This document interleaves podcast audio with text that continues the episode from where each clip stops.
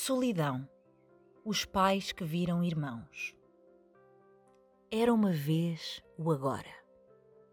Estamos em abril de 2020 e não se vê ninguém na rua. As lojas estão fechadas. Os restaurantes só servem comida para fora e as aulas passaram a ser dadas em casa, por se ter decidido não manter as escolas abertas nesta altura, de forma a garantir uma maior segurança para todos. Mas o mundo não para e o trabalho também não. A sala virou escritório e as reuniões passaram a ser videochamadas de forma a manter o equilíbrio e a matar as saudades da normalidade e dos nossos colegas. As pessoas deixaram de viver apenas entre a cozinha e o quarto e passaram a ocupar todas as varandas e janelas das suas casas. Nunca estas tiveram tanta vida como agora. É aqui que as pessoas marcam encontros e desfiam conversas, onde batem palmas e partilham os momentos do seu tempo, que agora parece infinito. Estar à janela passou a ser o um novo normal e uma rotina utilizada pela maioria.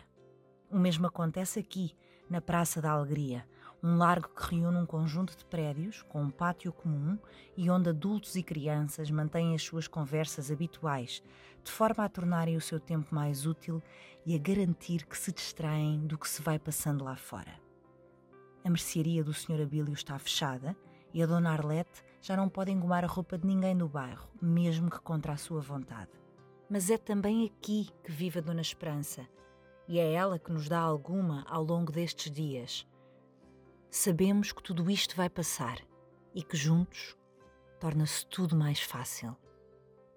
Hoje era um dia triste para a Rita, pensava ela enquanto via o irmão ir embora pela janela com o pai. Enquanto dizia, o Pedro, da janela do prédio ao lado, tentava animá-la, porque, tal como ela, sabia que o irmão haveria de voltar e que não faltaria muito. Ainda que a tentativa do amigo tivesse sido a melhor, Rita respondeu-lhe chateada com a justificação de que para ele era fácil estar fechada em casa, visto que o Pedro tinha muitos irmãos. Mas o Pedro, não desistindo de tentar animar a sua amiga, fazia-lhe ver que ele estava sempre ali, que era só preciso a Rita gritar para ele vir a correr à janela para ela ter com quem conversar, mais ou menos como se vivessem juntos, mas não vivendo. A Rita comentava que ansiava pelo dia em que pudessem voltar a brincar lá embaixo com todos os amigos que vivem na Praça da Alegria, tal como faziam diariamente antes deste vírus se instalar. Acrescentava até que se pudesse voltar agora à escola, prometia não conversar durante as aulas. Tal era a vontade de sair de casa. O João, o outro vizinho da Rita, com uma distância de apenas duas janelas, chegou ao meio da conversa mas rapidamente se preocupou em dizer-lhe que também ele estava sempre ali e que todos eles eram uns sortudos por conseguirem conversar sempre que quisessem, ao contrário de outros meninos da mesma idade que eles, por não viverem num sítio com tanta ligação entre prédios. Rita, sempre teimosa, tentava convencer os amigos que aquilo que era mesmo bom era poderem ir todos lá para baixo brincar às escondidas. Ser paciente não fazia parte da personalidade da Rita e, como tinha sempre resposta para tudo, tentou concluir o assunto dizendo que estar perto não era de todo o mesmo que estar próximo. O Pedro sugeriu de imediato que se jogassem às escondidas, numa tentativa contínua de deixar a Rita mais feliz. A Rita achou a sugestão uma parvoíce, respondendo-lhe que era impossível por não estarem na mesma casa ou no recreio. O Pedro, conhecido por ser o mais criativo do grupo, e por tentar arranjar sempre soluções para as preocupações dos outros, explicava que jogar às escondidas entre casas era possível e que podia ser muito divertido. Começou por dizer que a ideia era que contassem até 30 à janela e que depois iam gritando onde achavam que os outros teriam escondido, por tentativas. A verdade é que conheciam todos as casas uns dos outros, por isso era mais fácil. A Rita, não contente com a solução do Pedro, encolheu os ombros e voltou para dentro sem lhe dar uma resposta. Que se passa, Rita? Pergunta-lhe a mãe. Oh, mãe, agora com quem é que eu vou brincar? O mano foi para o pai e por lá vai ficar. Mas a mãe está sempre aqui. Sempre. Sabes que não é a mesma coisa. Estás sempre a trabalhar. As pessoas na televisão dizem que agora finalmente temos mais tempo mas eu não concordo nada com isso. Era muito melhor quando ias e voltavas do escritório, tinhas mais tempo. Quando estavas cá, estavas mesmo, sempre só para mim e para o mano. A mãe engoliu em seco aquilo que sabia ser a nova realidade e, admitindo para ela própria que a filha tinha razão, tentou contornar com um. Diz lá, ao que queres brincar? Quero brincar com o mano e com os meus colegas da escola, mãe. Nem sabes as brincadeiras que eles sabem de cor. Tenho de explicar tudo e às vezes. Tens de admitir, não tens lá muito jeito. Sabes uma coisa, Rita? Quando eras mais pequena, a mãe tinha que te explicar tudo. Tive até que te explicar como se usava uma colher. Já viste? Achas que agora não me podes explicar como se joga?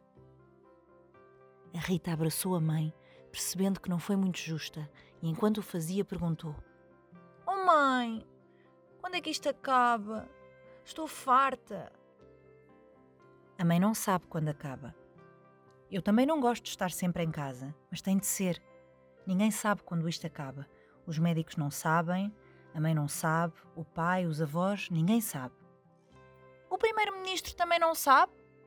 Pergunta a Rita por pensar que estes sabem sempre tudo. Não, nem o primeiro-ministro sabe. Pela primeira vez e no mundo inteiro estamos em pé de igualdade para tudo. Ninguém sabe. Mas olha, eu sei uma coisa. O quê? Pergunta a Rita curiosa. Eu sei que isto não vai durar para sempre. Como quando o avô foi para a guerra? Também não foi para sempre. E era muito mau pelo que ele vai contando. Exatamente. Vês? Esta guerra sem armas, com um vírus que anda por aí, também não vai durar para sempre. E agora temos de ficar em casa, já viste? Nem temos de andar a esconder-nos por aí, sempre em perigo ou lutas. Em casa. Nada nem ninguém nos faz mal. É o tal porto seguro de que te falo tantas vezes. É verdade, mãe. Mais cinco. A Rita, mais animada, vai a correr para a janela e pergunta ao Pedro se ele ainda quer jogar às escondidas. O Pedro fica feliz, mas não consegue disfarçar a sua preocupação com a Dona Esperança enquanto a observa. Inquieto, comenta com os amigos que estava a olhar para ela há já algum tempo e lhe faz alguma confusão como ela nunca sai da janela, passando ali todo o dia sem conversar com ninguém. A Rita fica triste por também se ter apercebido do mesmo e partilha com os amigos que gostava muito que juntos conseguissem ajudar a Dona Esperança a ter dias mais felizes. Curiosa e com esperança que o Pedro a pudesse ajudar, pergunta-lhe se ele sabe o que ela faz durante todo o dia ali sentada.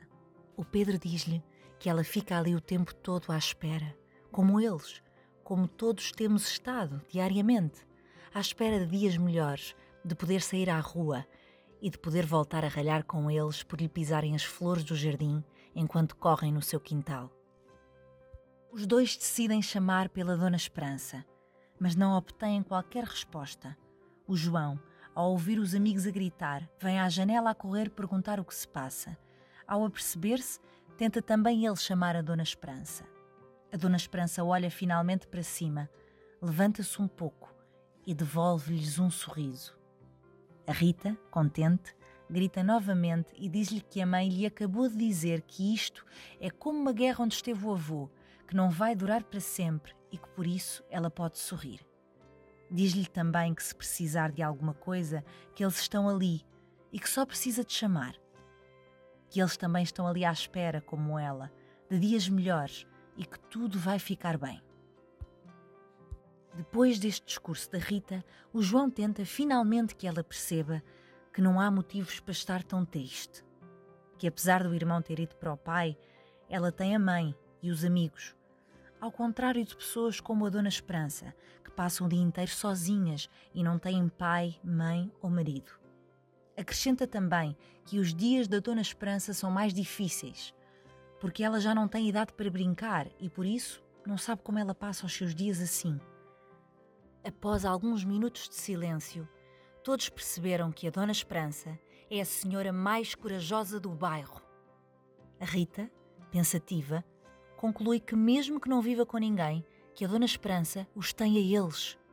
Foi então que perceberam que, afinal, ter pessoas por perto É mesmo muito importante. A Rita volta para dentro a correr. Mãe, mãe, podes ajudar-me? Claro! A mãe sorridente não consegue disfarçar a sua satisfação por perceber que a filha, afinal, precisa da sua ajuda. Que é que achas que podemos fazer para a Dona Esperança ficar mais feliz? Hum, um bolo? Boa ideia! Pode ser o meu favorito para ir comendo um bocadinho enquanto o fazes? Olha, olha, enquanto o fazemos, as duas, juntas. E se em vez dos trabalhos manuais que tínhamos planeado fazer amanhã, trocássemos essa tarefa pelo bolo? Não podemos trocar essa tarefa pelos trabalhos de matemática. Crias! Não, não. Sabes que há todo um plano para cumprir no que toca a trabalhos da escola e atividades sugeridas pela professora. Estás em casa, mas as férias já acabaram. Eu também tenho de fazer todos os dias coisas que não gosto no trabalho. Ok, é justo, diz a Rita contrariada. Sabes o que é que também é justo? Marcares encontro com a tua cama, que já são horas. Despede dos teus amigos à janela e depois xixi cama. A Rita vai a correr à janela e diz empolgada: Pedro, João, amanhã vou fazer um bolo com a minha mãe para entregarmos à Dona Esperança. Que boa ideia, Rita! Ela vai adorar! E tu, Pedro? Como consegues sempre deixar todos mais felizes, podias escrever um cartãozinho em nome de todos nós para lhe entregarmos o bolo amanhã? Vou já fazer! Então e ainda achas que estar perto não é estar próximo?